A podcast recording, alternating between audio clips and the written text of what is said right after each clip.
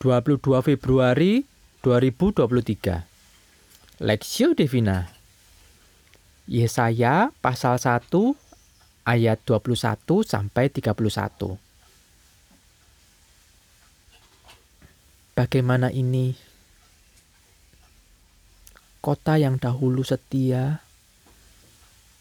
sekarang sudah menjadi sundal.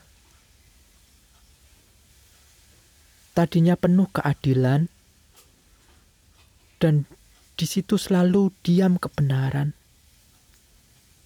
Tetapi sekarang penuh pembunuh. Perakmu tidak murni lagi, dan arakmu bercampur air.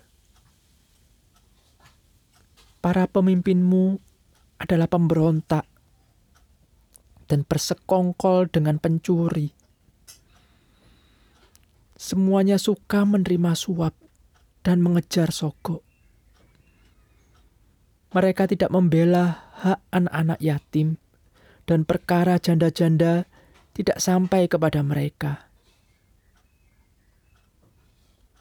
Sebab itu, demikianlah firman Tuhan, Tuhan semesta alam, yang Maha Kuat, pelindung Israel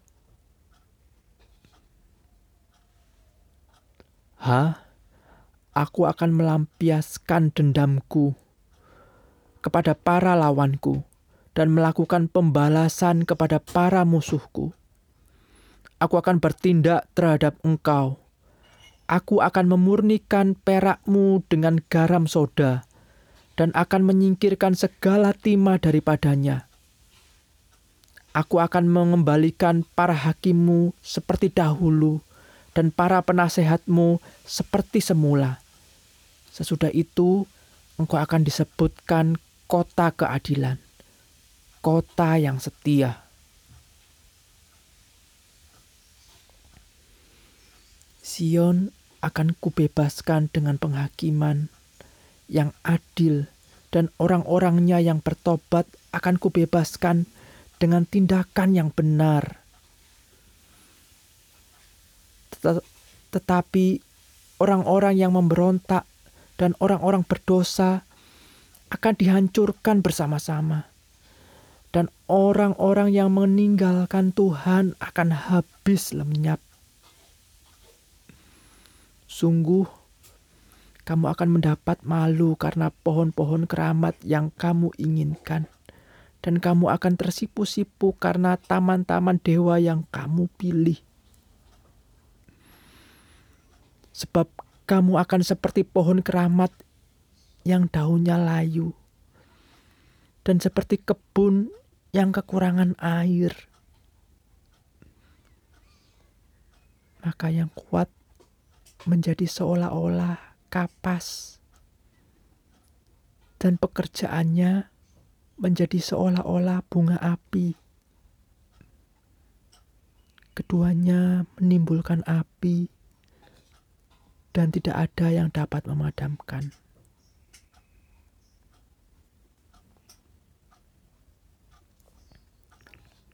Hukuman atas kefasikan perspektif, tetapi orang-orang yang memberontak dan orang-orang berdosa akan dihancurkan bersama, dan orang-orang yang meninggalkan Tuhan akan habis lenyap.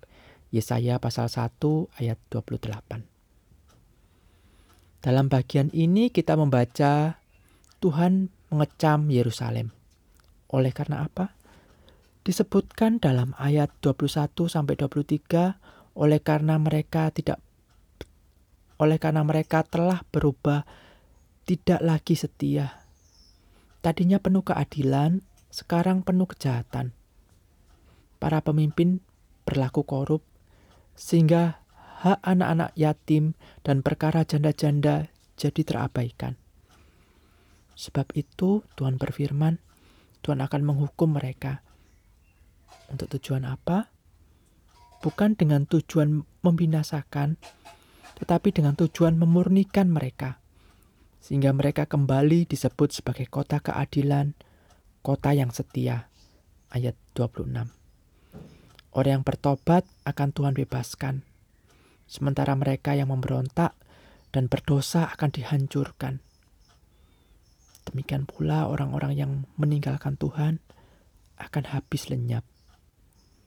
Tuhan akan membuat malu mereka yang berpaling darinya dan memilih untuk beribadah pada pohon-pohon keramat dan dewa-dewa.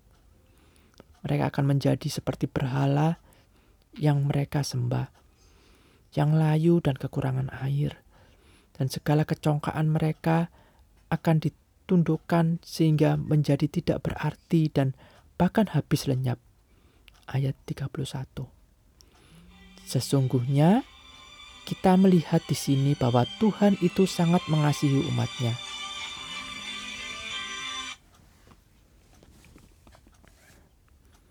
Karena itu, ia tidak mau mereka terus berkubang dalam dosa. Tuhan rindu membawa umatnya kembali kepadanya rindu memulihkan dan memurnikan mereka sehingga mereka kembali menyatakan kehadiran Allah melalui keberadaan mereka. Sebagaimana Tuhan mengasihi Israel, Tuhan juga mengasihi kita. Karena itu, ketika kita tidak hidup seturut kehendaknya, ketika kita hidup berkubang dalam dosa dan ketidakbenaran, Tuhan juga memurnikan kita seperti memurnikan perak yang tercemar. Tuhan akan menyingkirkan segala timah yang melekat pada diri kita, sehingga kita kembali menjadi gambarannya.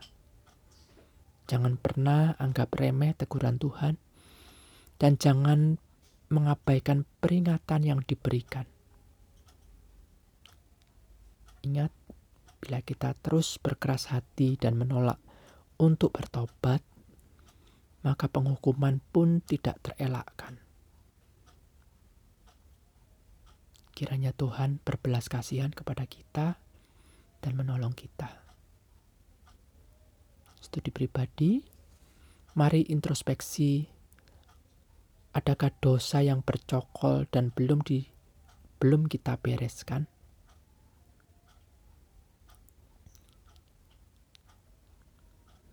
Adakah sesuatu hal yang menjadi ilah dalam hidup kita sehingga kita menduakan Tuhan?